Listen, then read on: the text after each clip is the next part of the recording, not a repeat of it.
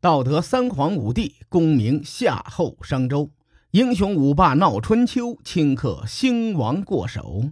青史几行名姓，北邙无数荒丘。前人种地，后人收，说甚龙争虎斗？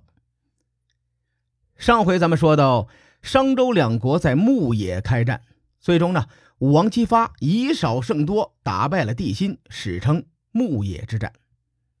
历史上的记载，牧野之战，武王姬发手下兵力四万五，帝辛呢十七万。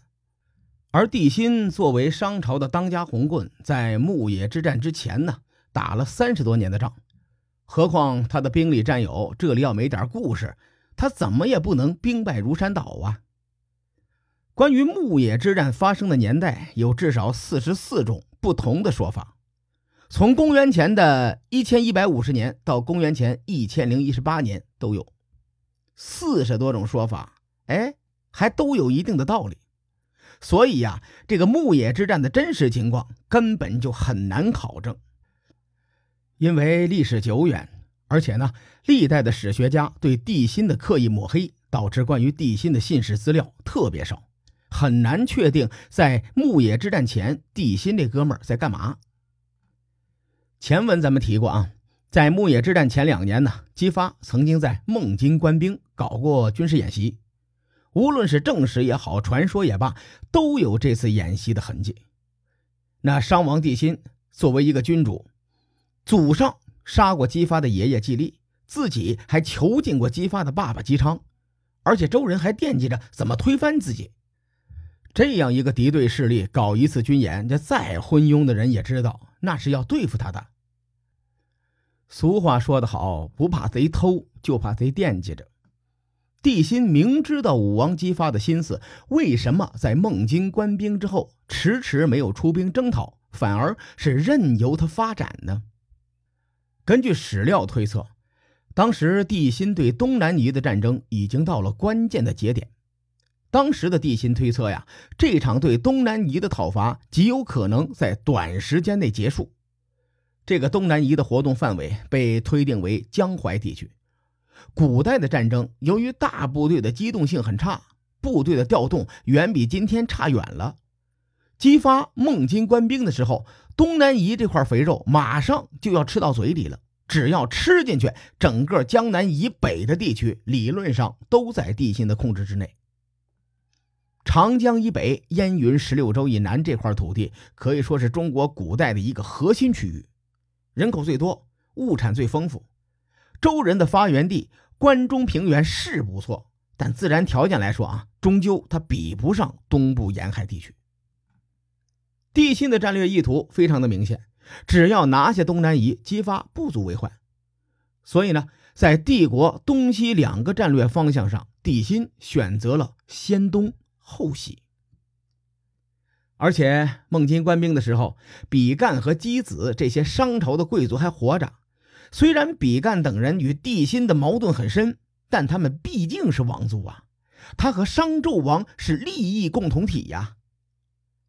如果孟津官兵之后，姬发真要率兵攻来，那获胜的机会大概就等同于国足闯进世界杯。在牧野之战发生前几十年的时间里，帝辛南征北战，先征西北，后平东南，百克东夷，天下基本上安定的差不多了。而且帝辛在位的时候呢，商王朝的疆土是五百年来最大的。只要再给帝辛几年休生养息的时间，除非啊这个姜尚真是元始天尊的徒弟，否则武王想造反那基本没戏。所以留给姬发的时间不多了。然而偏偏就在这个时候，上天给了姬发一个千载难逢的好机会，东夷人又叛乱了。史书上关于这场叛乱记载的不多，《左传》中提到过一句。说纣克东夷而陨其身，也就是说，把帝辛讨伐东夷认为是牧野之战中帝辛失利的根本原因。说实话，帝辛这哥们儿当得起“文韬武略”这四个字儿，他的战略非常的正确，先把别地儿平了，最后再灭西周，统一天下，这就搞定了。但他失败的原因呢，就是在于操之过急。话说这哥们儿刚平定了东南夷，就要在黎，也就是今天山东鄄城附近搞军事演习，要求东夷派人参加。结果呢，东夷没人屌他。纣王就心想：你敢拒绝王命，你这是要造反呢？你，你看我不抽你！据说这一战，帝辛的部队特别能打，从今天山东的东南部一直打到了胶东半岛沿海，把整个山东打穿了。俘虏了无数东夷人。就在帝辛的主力部队讨伐东夷的时候，姬昌发动了可能是中国有记载以来第一场闪电战。根据王国维先生的推定，农历的一月二十六号，武王自周行师；二月二十七日早，牧野誓师，当晚占领商都，总共呢用时一个多月。西周的都城封京距离牧野一共六百多公里，中间是跋山涉水、翻山越岭、穿越黄河，各种艰难险阻。在三千年前，周人能做到这个行军速度，可以想象，姬发心里清楚，这个机会可能是他的最后一搏。这一次姬发的行军路线，恰恰是孟津官兵的路线。上一期节目咱们说过，孟津官兵有些诡异。诡异便诡异在这儿，如果换一个谨小慎微的对手，姬发还沿着孟津官兵的路线进军，我估计没过黄河就被拦下来了。而如果孟津官兵是姬发的骄兵之计，针对帝辛骄傲自大的缺点，故意跑来来这么一炮，那牧野之战的发生就有一定的必然性。姬发等待的就是这么一个机会。姬发率兵闪击朝歌，打的帝辛是措手不及。帝辛实在没时间调主力部队回援。你比如说前面咱们说过的飞廉，他领兵在外不在身边呢，所以帝辛只能让乌来领着大量的奴隶和战俘上阵对敌。也就是说，牧野之战的军力对比是姬发的四万五的精锐对阵十七万的杂牌军。流氓打架看的是人数。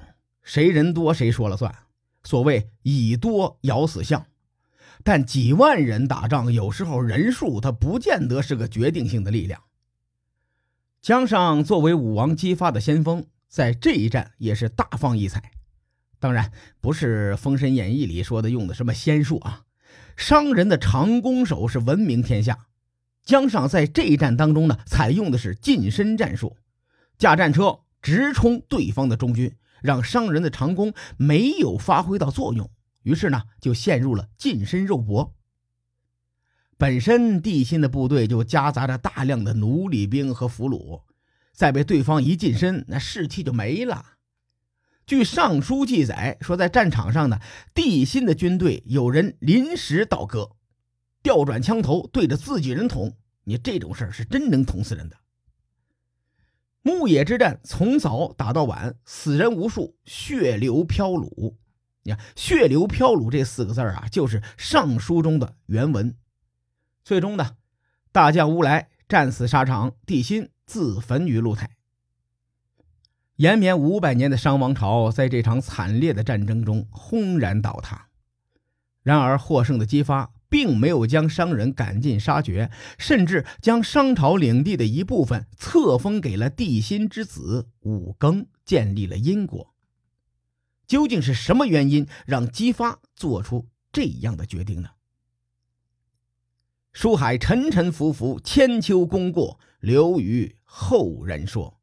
我是西域说书人介子先生，更多内容请搜索关注微信公众号“伯乐灯”。与更多听友交流互动，伯乐灯将定期为粉丝发放福利。愿我们的存在让您对明天更有期许，后会有期。